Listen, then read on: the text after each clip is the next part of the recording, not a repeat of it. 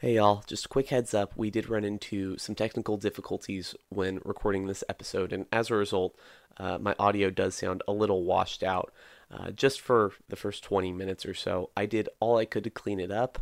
Um, and like I said, it's only for the first part of the podcast. Everything following that uh, does sound crisp. Uh, so thanks for understanding, uh, and let's get into it. More short hops and tall tales coming at you in three, two, one. For it's one, two, three strikes, you're out at the old ball game.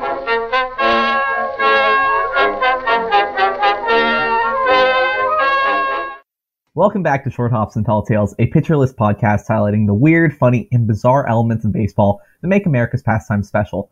I'm thrilled to be back again with Brandon Riddle, as we are all set to give you another uh, episode just jam packed full of, of good baseball content. And believe it or not, Brandon, this is episode number 28. 28 and and i think this is the first uh, show where we don't actually have live baseball being played that week we're in the off season now baby because now we're in the off season which is the longest season of all the seasons Also, the worst season.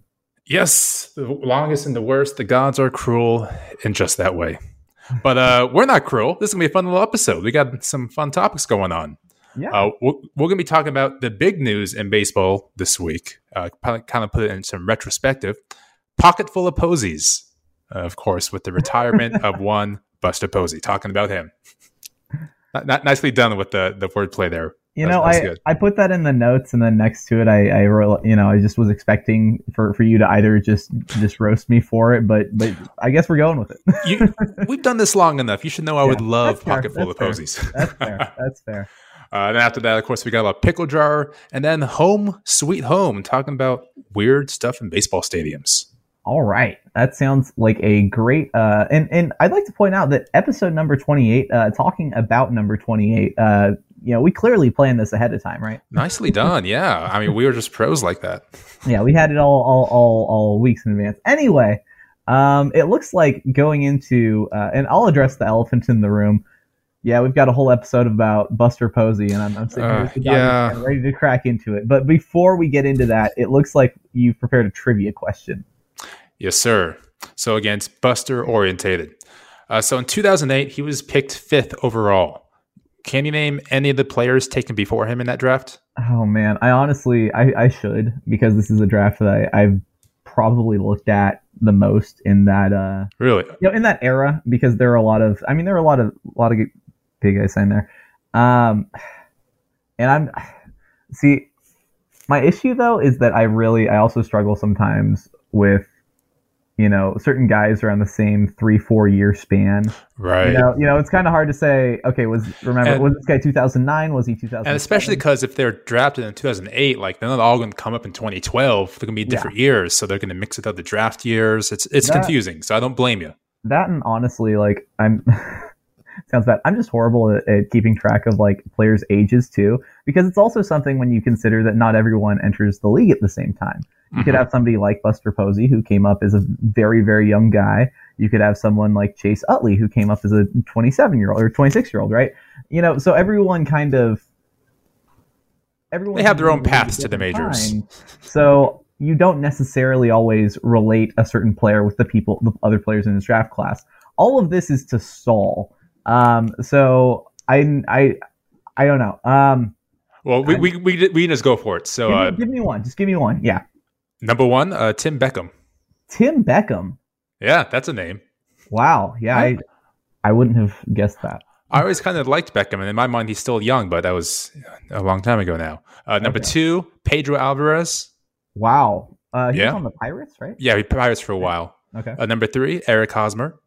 Sure. That okay, okay, Okay. So that that's right. The Royals, yeah, the 2008 draft. I think the Royals did pretty well because that was a lot of those years were the, you know, kind of the the foundation for that 2014, 2015 team. Mm-hmm. Bingo. Okay, that makes sense. and then right before Buster, Brian Matusz. So Wow. there we go. That's uh, that's kind of rough. I mean, just think it. I mean, there's so many so many of those stories too because the MLB draft. I mean, just so many. Yeah, it's yeah, like Mike. Trout was drafted what twelfth was it something like yeah, that? something, something Sixteenth. ridiculous. yeah, I, and it's it's it's it's Yeah. always yeah. Anyway, wow, that's a that's a good way to get get things going. Bring it, Gordon Beckham, or I mean, excuse me, Tim Beckham. Wow, that is a name I Tim, Tim, not even Gordon. Yeah. Tim Not even Beckham. Gordon yet. Wow, and Buster Posey has outlasted probably all of them, or at least almost all of them at this point. I would think he's Is Hosmer still in the league? Hosmer is. He's on the Padres. Yeah, yeah. It's- Oh, that's yeah, right. That's right. That's wild. All right, so episode 28, we're talking number 28. Brandon, I'll let you take the floor as we talk about Buster Posey. So, Noah and I have very mixed feelings about Buster Posey. Obviously, being in the same division, uh, seeing him dozens of times a year, watching him tear our teams apart. But he's just one of those players that, even though you may dislike the team that he's playing for and not want them to win the World Series, you just respect the guy. It's terrible. Um, Sure. Yeah, Buster Posey is definitely at the top of that list, along with people like I got to say it, Clayton Kershaw, I guess.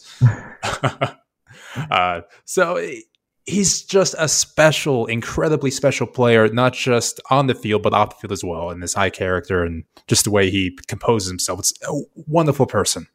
So it was mixed feelings, of course, when he retired this week. So I, I kind of figured what we do is as if this was a player played in the 1920s we know nothing about, kind of dive in a little bit and see exactly what he did before the majors and what made him special. Okay, I, I like it. He's he's. I mean, it fits the name. It fits in. Yep, Buster Posey, because that is that's an A plus baseball name. Uh, so like you have in 1882, you have players Tip O'Neill, Pop Snyder, Jumbo Latham, Buster Posey. Oh wait, see it fits so well. It would. It would. yeah. Unfortunately, uh, that's not his actual name. His real name might be better. Gerald Dempsey Buster Posey III. With that, you had to be a baseball player. uh, but P- Posey was always special on the Diamonds. Um, his high school, he set the record by batting 544 in a single season. And he also pitched and got a 1.06 ERA. That's insane. And it was given about every single award imaginable throughout the country while graduating with a 3.94 GPA. Great. What was there anything that he like? Was he? I don't know. Was did he struggle with anything at this point? Like, Uh, so all his coaches in high school and college all said he could have signed pro right out of high school, uh, but instead he elected to go to Florida State uh, for three years, where he did more of the same things in his rookie season. Just his rookie season, hit 346 and won a Silver Slugger as as a as a freshman. That's absolutely insane. Yeah. And in his final year, he led the conference in batting average, home runs, RBIs, and like he did in high school, won every single major player award of the year. Uh, and and the coach at the time, Mike Martin, just gushed over Posey, calling him a special, special person, and that there was never a better team player than Buster Posey, which sums it up so nicely for Posey, especially as a catcher. yeah, and that's very consistent with what we've heard from his teammates and, and coaches as a pro. Yeah. Um, and so he was drafted, of course, fifth, as we just found out earlier. And in his first partial season of professional baseball, in that 2008 season, um, he raked at the rookie league level, hitting again 385. He did so well that the Giants invited him up to AT&T Park, uh, not as a player, but just to watch and be, you know, amongst the players in the final weekend of the season. And of course, walking into AT&T Park, he said it was one of the most beautiful ballparks I've ever been in. Which again, I get. It's a very good looking ballpark. It's gorgeous. I'll give him that. Mm. So 2009 was his, then his first full professional season. Um, and Posey did Posey things, hitting 321 at AAA. A year ago, he was in college, and at that time, one year later, he's hitting over 300 at AAA. That's incredible. I don't know what to make of that. And and he's he's 22. Like I I can't imagine. Like I'm I'm 23 right now, and I can't imagine like just just how fast he's like these athletes move from high school to college to to the majors. It's, it's Yeah, and, and it is really rare that you have someone even Yeah. even in college. Like you still get some seasoning typically in college because you're more trained up than the high schooler. But it's just so unusual. Um, and the, actually, the, the ball club they were planning on like a relatively slow upbringing to the majors. He's a young kid at a you know a highly difficult position, and they had at the time Benji Molina, uh, you know, behind the plate, so it made sense. uh, but as he's raking in AAA, uh, Benji goes down with a leg injury. So sure, they call up Buster Posey. all right. So Benji almost got Wally pipped. He was very close to getting Wally pipped. Um, but he only uh, there's because it's at the end of the season. Buster only played in seven games, Okay. so not not too much there. But at least he got you know the cup of coffee. Right, right.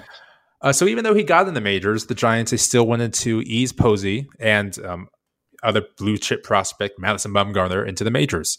Uh, so they kept Benjamin Molina on for the 2010 season, and they even had the internal conversations about bringing in uh, Padre. Here's a name, uh, Tor- Tor- uh, sorry, Yorvit Torrealba. Me- Remember that guy? And Miguel I- Olivo. Wow, I have not heard of Yorvit uh, Torrealba in years. It's been a long time. Wow, that's okay. yeah, so then it was brought on uh, Yorvit uh, for the 2011 season. But as we know, they did not. Uh, so Posey started the season again in AAA, and local newspapers were all over the guy. Uh, so they ran ads in the local town uh, things like "See him before, before he's gone," or "See. Buster play." They they were high up on him, and they also did a lot of promotional material. So somewhere out there, there's a Buster Posey gardening hoe floating around because they had a special because Buster Posey was in the farm system, so gardening hoe. It's it's honestly wild to me. Like we, we should really do an episode on just weird minor league promotions. I think this is something we've talked oh about. Oh my god! I think that's an um, entirely another podcast think- altogether. But yeah, Yeah. definitely. so those ads saying you know see him before he's gone were right because just two months into the season, barely two months in the season, Benji Molina he was struggling hard at the plates. so so much for the gradual you know upbringing. Up comes Posey. And that's when the Posey era officially began. Because in his first major league season, he went nuts. And if you're following the storyline here, that's not surprising at all. Doing what he does. Uh, it's just in his first season, he had a 21 game hit streak, one short of the Giant record. His OPS plus 133, which in theory says like 33% better than the batter in that year. Uh, got on base 35% of the time, won Rookie of the Year, and finished 11th in MVP voting. Again in his rookie season. Oh, rookie. and he won the World Series, the first championship for the club since 1954. So you mentioned this that at this point Buster Posey is 22, and he is catching, calling a game for 126 million dollar man Barry Zito, which was a record at the time. A two-time Cy Young winner Tim Lincecum, and then rounded out with Matt Cain, Jonathan Sanchez, and Madison Bumgarner. 22 years old, handling that pitcher's pitching staff. Again, incredible. Yeah, I, I, I can't imagine.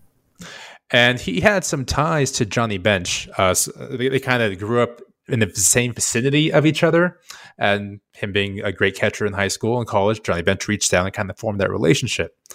And uh, Bench likes telling the story of Game Two uh, in San Francisco Atlanta divisional game series.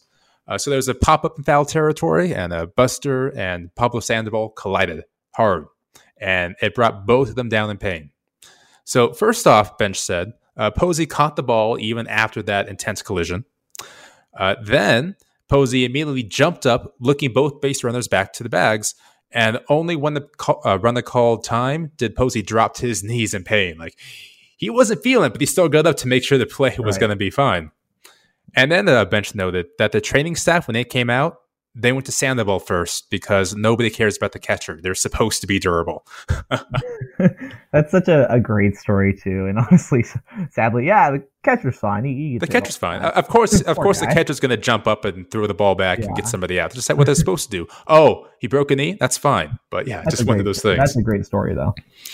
Uh, so from that first season, we know exactly how it went. Seven-time All-Star, four-time Silver Slugger, 2012 MVP, and three-time World Series champion, all while playing one of the most demanding positions in all the sports. He's he's an absolute luck Hall of Famer in my mind. Yeah, I mean, you're not going to get any argument from me. I, I don't know if you're expecting an argument from me. No, no. if, if you were going to argue, I would have just left the podcast and found a new co-host. you would have just let me. You know, I think it would have been better to just let me bury myself. Um, I mean, there's there's nothing more that I can really say that you didn't sum up. Um, yeah, Buster Posey is one of the the best baseball players I've ever seen. He's probably the best catcher I've ever seen, and Yeah. he's really one of those players that I disliked a lot of Giants players, as is my my duty.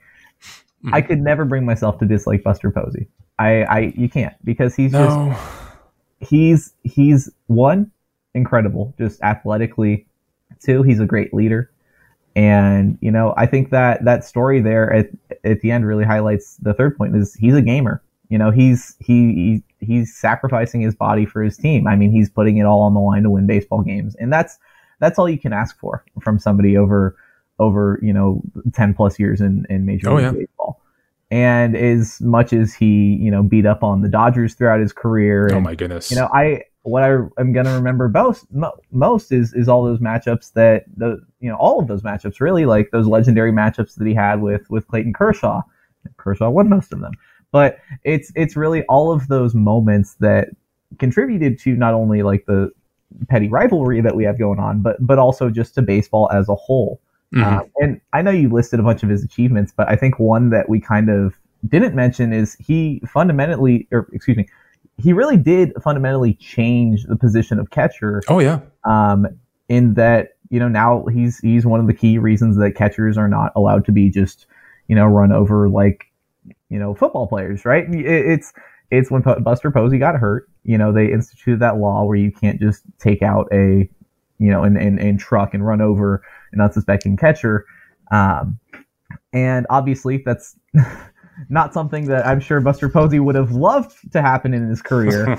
um, and obviously it was it it was really unfortunate that it took some an, an accident and a huge injury like what happened to Buster um, to make that change. But I am saying that that is something else that you know we keep in mind is that few players do change the actual rules of baseball, and that's just that's just kind of cool. Um, yeah, I, I will say though, I think the most memorable Buster Posey moment for me was not even a Buster Posey moment at all. It was a Hunter Pence moment, and it's when Hunter Pence hit a home run, and uh, I don't remember which of the uh, San Francisco announcers called it. Uh, you know, Krukow um, probably, and he said something like he was like, and that was you know home run by Buster Posey, thinking that Hunter Pence Yeah. was Buster Posey in the moment, as we all do at, at times. He says, Buster Posey's good friend Hunter Pence. and it's one of the funniest sound bites ever because he, you know, it's so relatable and it's just so great. And Hunter Pence, obviously, both guys just thought it was hilarious. Hunter Mhm. Pence, went by, you know, Posey's good friend for a while. It's, it's, it's just one of those things that sticks out to me as we're, we're talking about his career. Um, Yeah. So yeah, I, I just I can't I can't say enough good things about Buster Posey. Madison Bumgarner, I have differ slightly different opinions on, but Buster Posey truly is. if, if you made it ha- if you made a team of like like a decade team, um, I you would be very hard pressed to put um anyone but Posey at catcher. And oh yeah. like like including Molina, like Bust like like for what Buster provided on both sides of the ball. I don't think there's a better catcher in baseball during that time period. No, uh, at, especially at peak and longe- longevity, even though he only played 10 years. For 2010s, no, he, he's definitely the catcher of the decade, hands down. And it's it really and it, it, just highlights one of the issues that we have with Hall of Fame voting, Hmm. which is just that the fact that this is even a question that Buster Posey would be a Hall of Famer is ridiculous. Yeah. Like like something needs to be done uh, specifically to make it easier for catchers to be inducted because there's other guys that deserve to be in there. Joe Mauer. Um, Oh, Joe know, Mauer. Yeah. one. You know, there's so yeah, the Buster Posey, of course, surefire Hall of Famer. It's not even a debate. That's what I got. Perfect. yeah, very very grateful to have watched him uh, beat the the heck out of the Dodgers for the Oh, last. I guess game. so. So really quick, um, I looked at this all the stats. He played the most games against Dodgers, 167 games. So you got a full season of looking at Buster, Wow. and he only hit 288 off you. Still over a season, 288 is pretty good. Yeah, he uh, faced the Diamondbacks like 161 times and hit like 350 or something like that against us. So you know, I mean, Whatever. hey, this is the 2010 Diamondbacks. We're better. in theory, in theory. Um, yeah. So, uh, anything else you got on Buster Posey? Um, no, I think I said everything that could ever be said ever about Were Posey. you surprised when he announced his retirement? Yeah, I was. Uh, he just put up a fantastic season last year, uh, but I, I guess he did. He didn't play in 2020 out of COVID uh, fears, and so I, I'm willing to bet having the year off with his family really shaded his idea of, you know, I can spend all this time with family as opposed to traveling on the road. And so in retirement, he's going to go live with his uh, wife's family in Georgia. So I wasn't surprised. I knowing that if I knew of him like personally, I bet I wouldn't be surprised. Um, but from a baseball fan perspective, definitely surprised. Yeah, I mean, for me, it, it really it took me aback too because I, I was expecting him to come back, um, Yeah. and it doesn't. It doesn't. It, it, it yeah. I, I just because he was so good, but I also really respect, you know, him choosing to go out on a high note, and Yeah. I think that to have to just stick around and put up some. And I'm not saying that he would put up mediocre seasons, but I think we've we've very much seen ball players that's very past their their prime continue to amass Mhm. counting stats, and I I don't know it it. it I'm kind of glad that that we got to see Buster Posey go out looking like Buster Posey and not looking Right, like- as opposed to like Willie Mays on the. Mets. yeah, exactly, exactly. Um, is so beyond Posey, is there a player retirement that kind of like hit you especially hard or, or made you feel kind of old? Oh, that that hit me especially hard. Mm. So all, all the ones that retired that kind of hurt me, I, I knew were happening. Uh, most of those would be like from my favorite boyhood team, the 2001 Diamondbacks. Like when Luis Gonzalez stepped away, we we all knew that was coming. Um, Randy Johnson, Miguel Batista, all, all that. So I haven't been surprised. Nothing's caught me off guard. Um, but I know when Greinke goes, that's going to hit me pretty hard.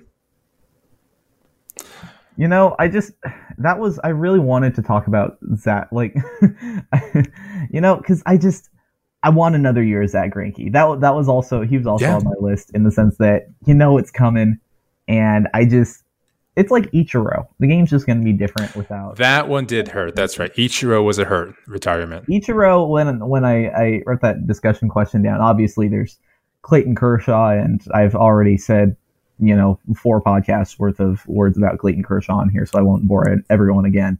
But beyond Clayton Kershaw, um, Ichiro Ichiro when Ichiro retired, that was that was like my childhood. like that was like Yeah. the end of my childhood. I feel like was I, I, I still always hear the call in my head. A laser beam throw by Ichiro. when I think of, uh, and it's it's wild. When I think of some of my earliest baseball memories, it's you know seeing Ichiro hit that inside the park home run in the at The All-Star game, AT&T, yeah park.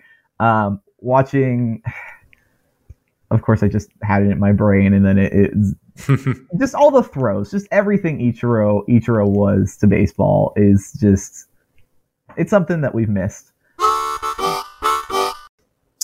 All right. Well, unfortunately, we had a our, our recording system Zencastr had a bit of a hiccup, um, so we don't remember exactly where we were talking about uh, these players, but we did talk about Zach Greinke and Ichiro and just the effects of you know, well, Zach Greinke's pending retirement. We don't know when or if that's going to happen. He could pitch forever, I suppose.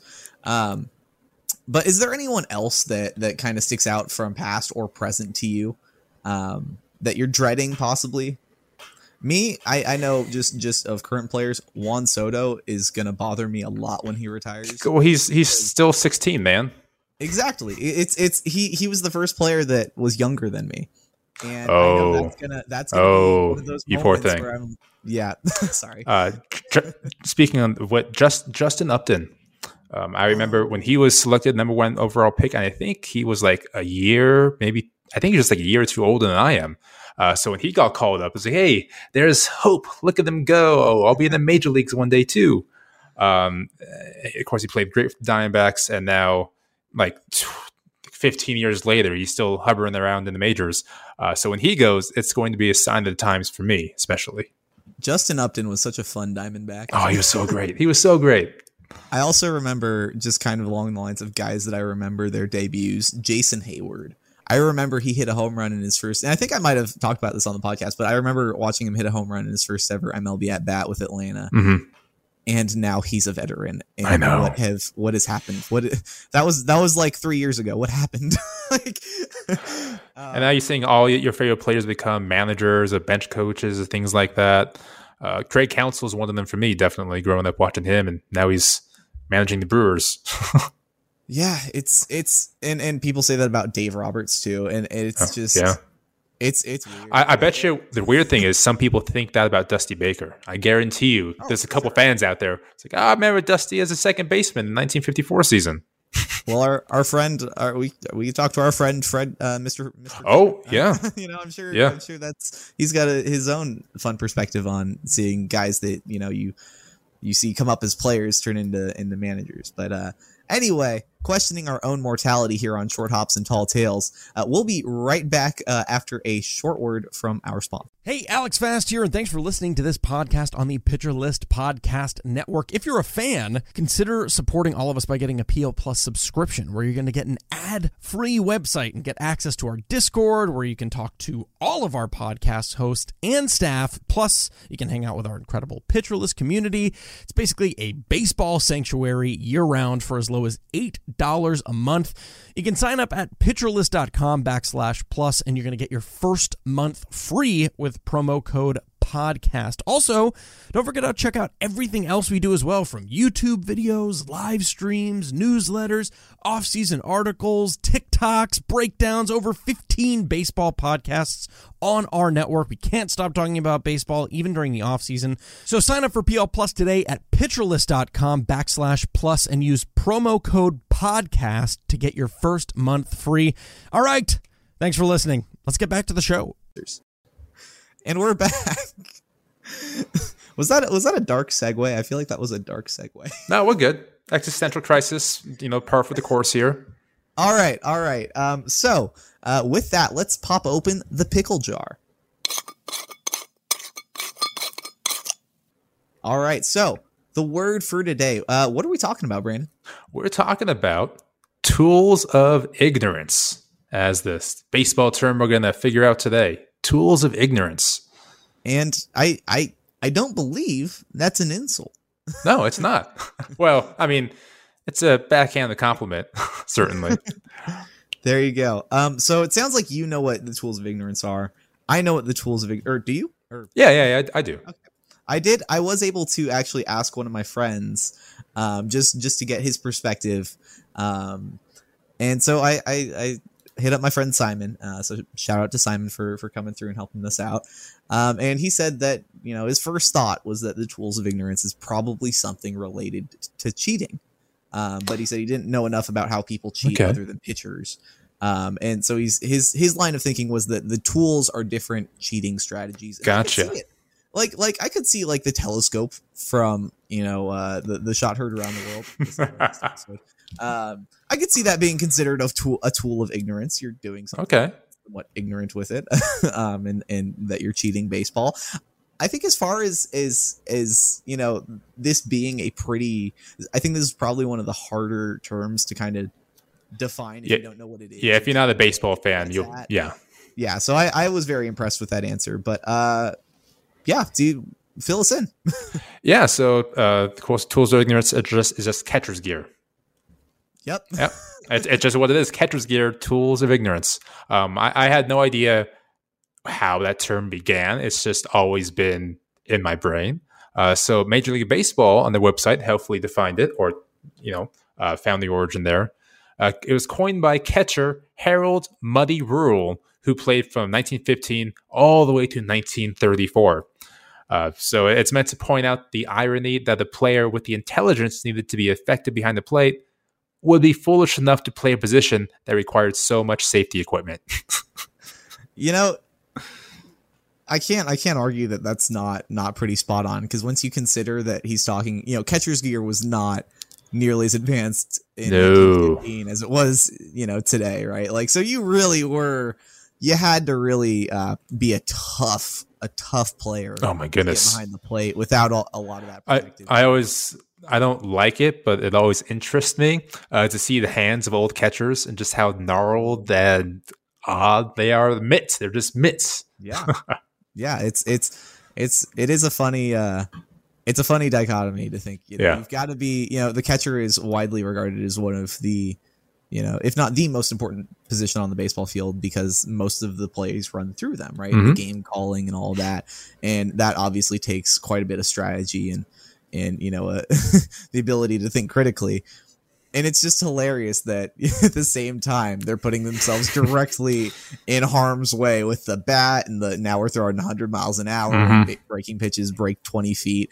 like it is it is a uh like a self-inflicted kind of um Tools of ignorance. yeah it's it's it's funny but it also i think it is cool how it also creates a bit of a like a catching fraternity uh between these these these these old catchers that uh you all came up, eh, you know, around similar times. So Yep. it's, it's cool, but uh, yeah, tools of ignorance. It's, I think that's probably one of the the harder word. I would, I would, yeah, especially if you had didn't watch baseball, you'd have no idea what that meant. Yeah. Yeah. Well, all right. Um, so put a lid back on the pickle jar. It's time for Home Sweet Home, a study of weird stadium features. Now, this conversation, this actually grew out of a conversation about baseball that I was having with my girlfriend Mia. Um, so, for a little bit of background, she's a big basketball fan, and of course, basketball courts they all have the same dimensions. They're all indoors. They're all fairly standardized, right? The hoops are all the same height. Um, Yeah, they're exactly standardized. exactly. They're all standard. Yeah, you, you're right. Um, and so we were having a discussion about about how that's not the case in baseball, and I had never. I've always thought of it being a a really cool part, a really cool aspect of the game that each home field has its own character, right? Its own quirks, its own weird features. And I had never really considered it something that would be, I don't know, just un. I mean, she was talking about, you know, it sounds unbalanced, it sounds frustrating, and it definitely is all of those things. Yes, it is. It totally is. Um, but it was just kind of interesting to get that perspective from someone who was, you know, baseball's not their their top sport, you know, and because I, I think I kind of Yeah, and, and it was funny. I was just having a conversation with a friend as well, and they didn't know that the baseball fields were different dimensions. Yeah yeah that too yeah and it, it it really when you think about it from a Sports in general. yeah just or just an equity standpoint for for teams like it it's really weird that you can have different dimensions because i don't think any other sport does that soccer it's all the same Well, no, it's mostly the same, but the different sizes in the field. okay okay i, I didn't know that that different that that was, I mean, it's nothing like baseball differences, but there's, there's still some Yeah. differences. But yeah, nothing else really. Yeah that's that's just super it's it's super interesting. So i guess my question to kind of get into this discussion because that's what i was saying i was like it gives us an opportunity for some really weird really i think the right term is arcade style baseball Mhm. um, in a certain way. Because that's what it kind of feels like is like when you play you know uh, like a mario kart track right? And i don't know there's like special power-ups or or, or, or or something on the track that that helps one character over another. I don't know maybe not how mario kart works. Um, but anyway, this this is all to say, uh, like just go before we get into this. Are you pro or or con? Like where are you at with the unique field dimensions? You, Oh, I, I absolutely love it. Okay. It, it just gives baseball more character, which it always so desperately needs, and it, I, I I love it. yeah, I, I figured that was what you were gonna say. I just wanted to get a read of the okay, room. yeah, yeah, yeah. Um, so so now we're gonna go into just very briefly, just ten of the ten of the weirdest stadium features in baseball history. Um, Okay, for better or worse. So at number 10, uh, these are roughly ordered, um, but not like super ordered. So if you're hearing this and you're like, why wasn't this number one? Don't get mad at me. It's a list. Um, so number one, or 10, I guess, the foul territory at the Oakland Coliseum. Um, so for those of you that are unfamiliar, uh, and this is also a, a segment that as we kind of read stadiums, it might help you to just kind of Google on your phone, get some images just to kind of see what we're talking about um, as we go. But Oakland Coliseum, uh, what when the Diamondbacks go to Oakland, what is your thought? Because I hate play, I hate watching. Oh, man. in Oakland. there's just so much room in foul territory. Um, it's absolutely insane. So a pop up that should be like in the twelfth row in the foul side isn't out. Yeah, yeah, and it's it's the most in MLB by far. But I guess I, I do love pitchers duels, so I, that that part of me should absolutely love it. Well, I, I I am a fan of pitchers duels as well, and you know it is interesting because it I I wonder if there's an ec- some economic. I mean, besides the fact that they don't want to.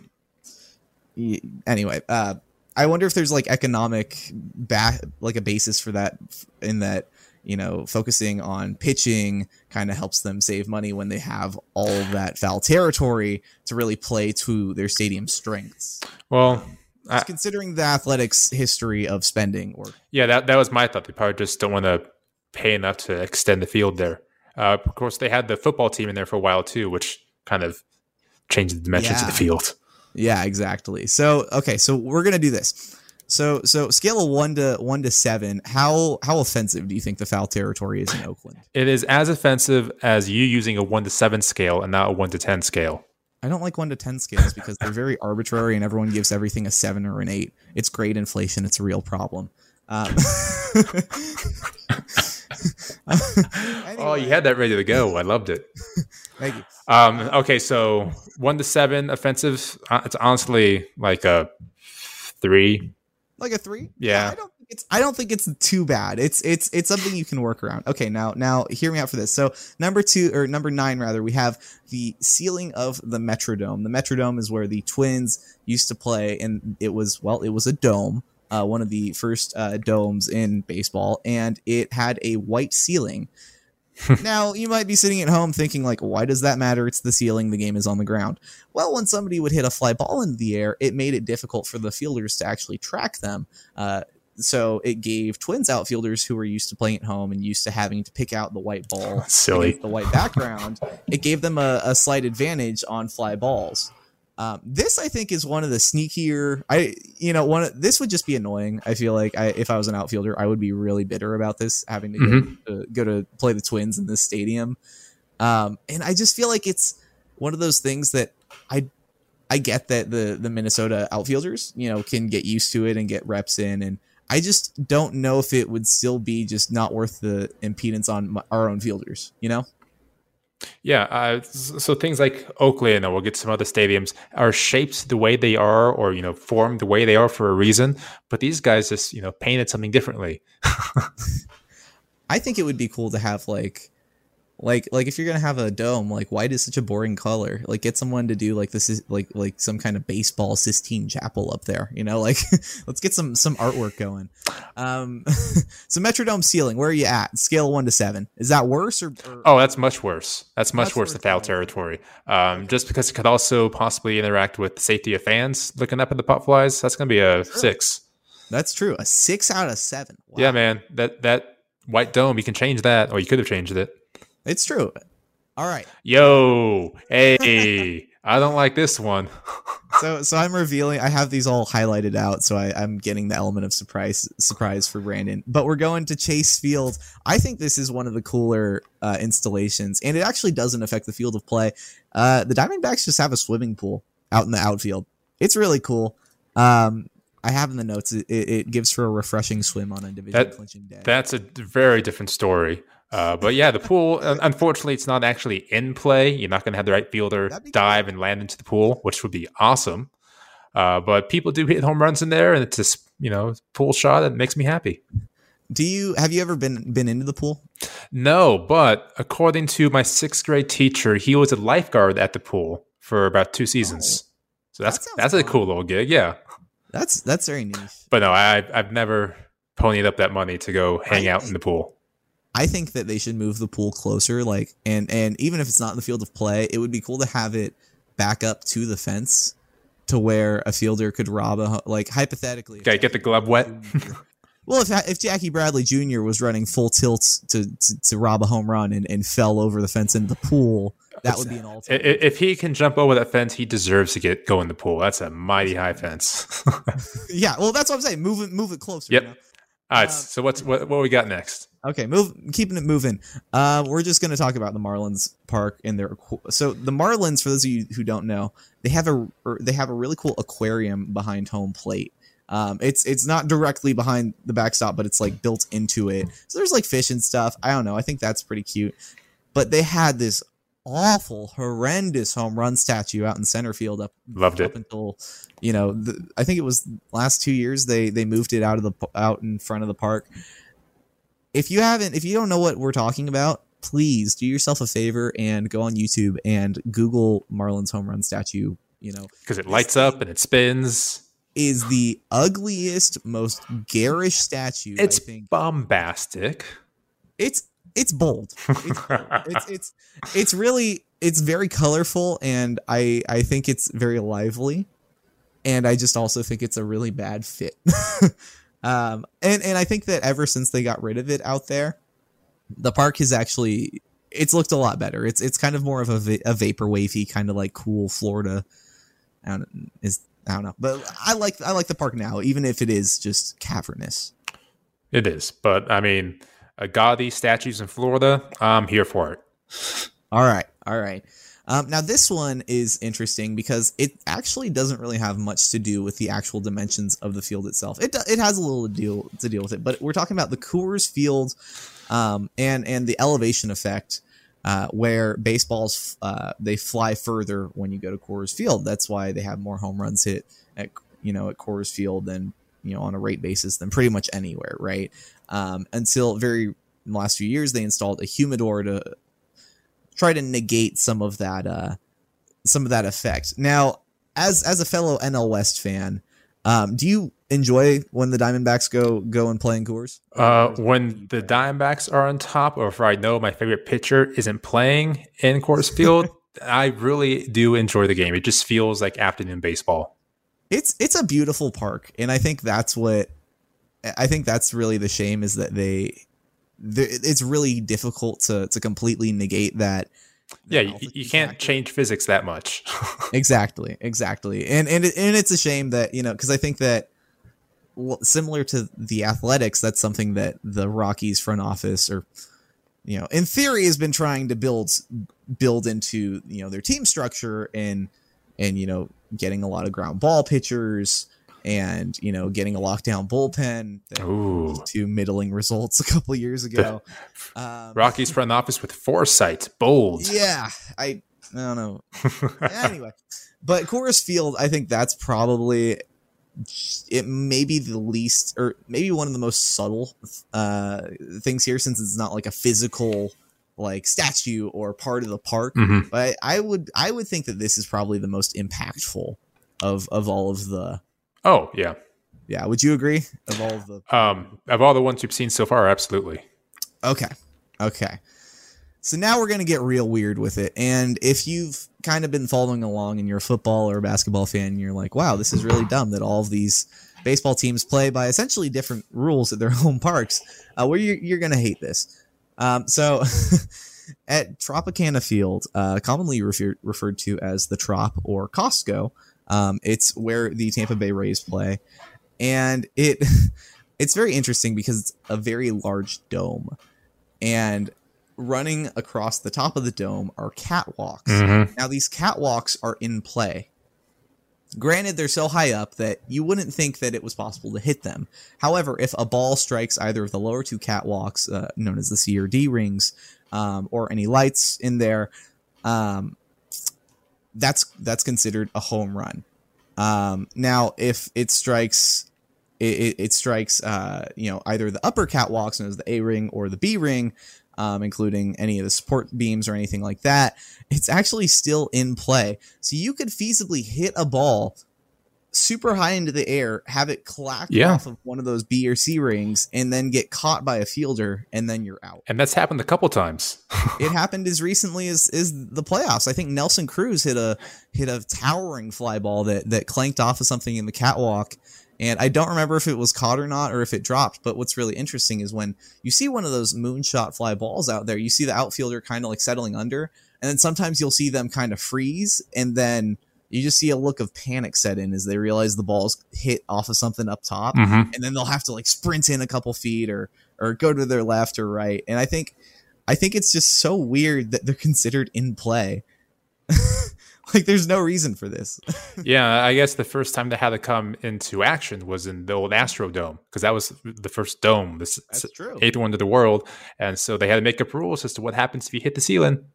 Yeah, and and something I didn't touch on, but if a ball just gets hit onto one of those those catwalks, um, it's just a double.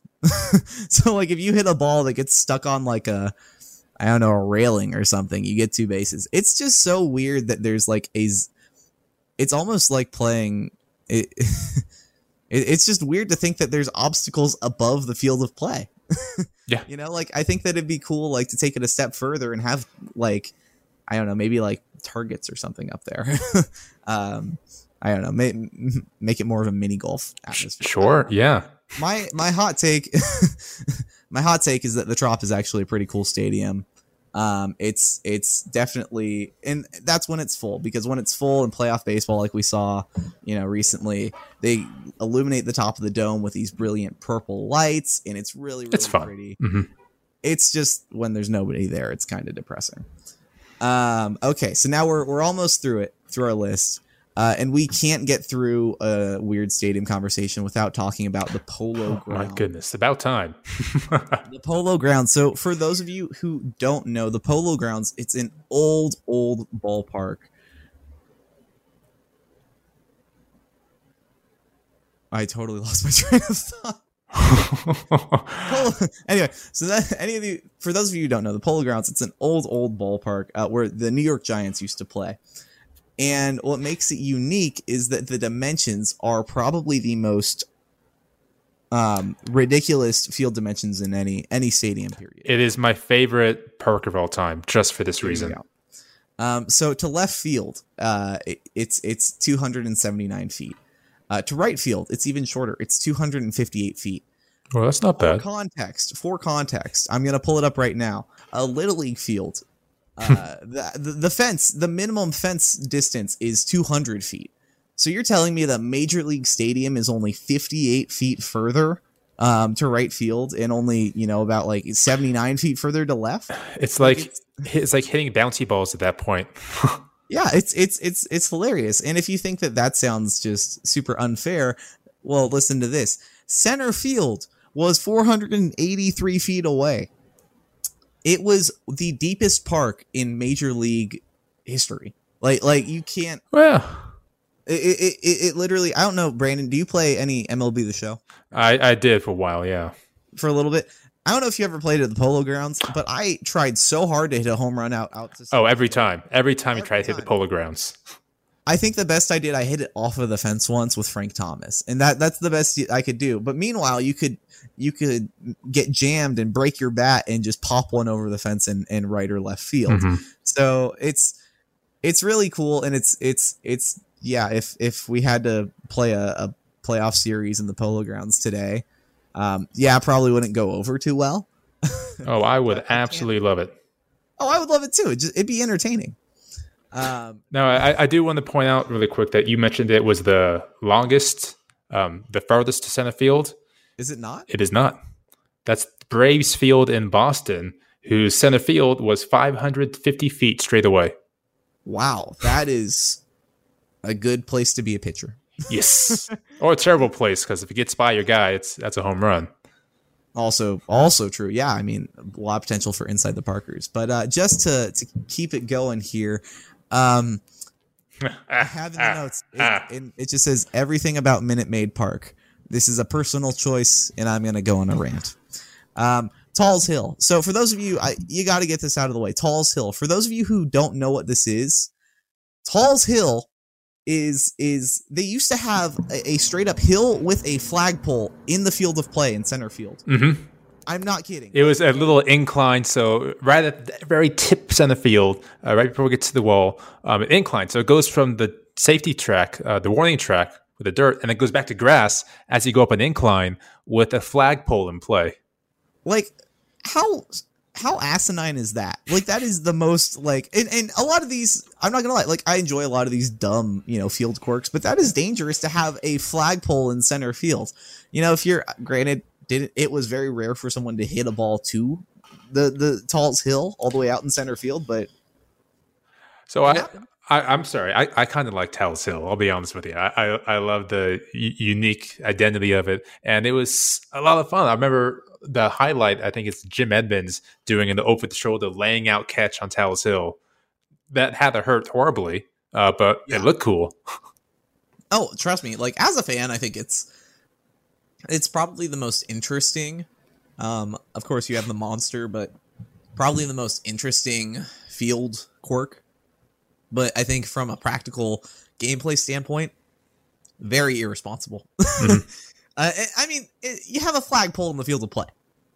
I don't know. It's it's just just look like like any of this. Look it up and tell me like like it just just just you got to see it for yourself. The tallest hill. Moving beyond the big silly hill out in center field. Oh, more things you don't like. Excellent. More things I don't like. I told you it's a rant. It's the train. They've just got a giant train up in left field. You don't like the Uh, choo choo, man? No, I don't like the choo. No, I, I and I'm a train guy, so that's that's really saying something. So the the train that every time they hit a home run, they blow that. And and I'm not gonna lie. Of course, this has a fair amount of bias because I have flashbacks to hearing that train sound go off, that that horn go off in my head in in 2017. But I can't stand it. It's just so loud, and I I maybe it's me not understanding the connection to Astros being a a you know a, a space theme and Or a, a Houston being a good train town? I sure okay, but it's it's I don't know. It, it's that's just me being a grumpy old man about about old about loud noises. I guess. What next don't you like? the next thing I like, and I think honestly, this this is probably the least unique thing about about current Minute Maid Park, but also probably the most impactful is the Crawford boxes in left field. the Crawford boxes in left field are the most aggravating um, short porch in baseball. And I know I understand that the Yankees also have a uh, like a signature short porch as well. Nothing to take away from them. Um, and you know, it's just we only have ten slots here, so whatever. Uh, but the Crawford boxes are the one ones I have more experience with because I cannot tell you how many times I've seen a weak fly ball off of the bat, off of the hands It just gets It out of there. just gets out of there just barely. And then every time i you know you'll go on twitter and you'll see that was only a home run in one out of 30 ballparks. And then you want to throw your phone through a wall. You know it just and that's that's the thing that really i think that is has been made very interesting just based on you know all having all this data just readily available Mhm.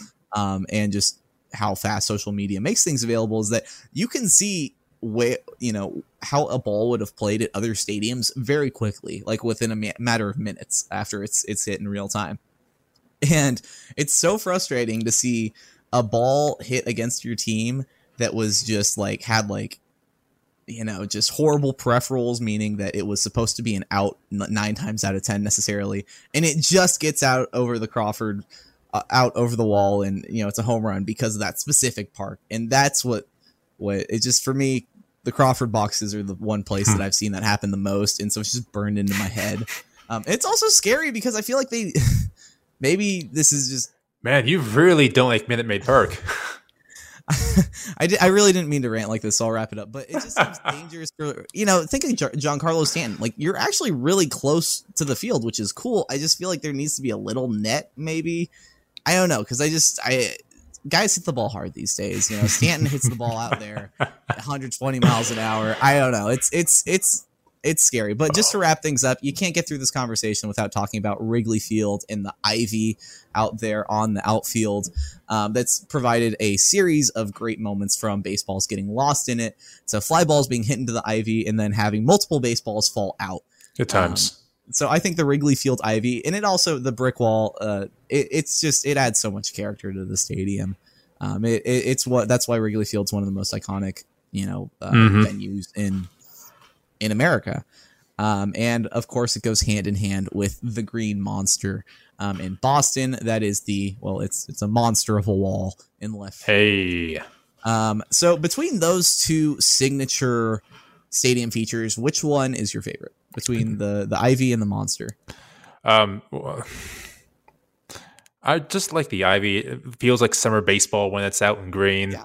It feel feels nice. Uh, green monster, you know, it's it's fine. I think the Green Monster to me.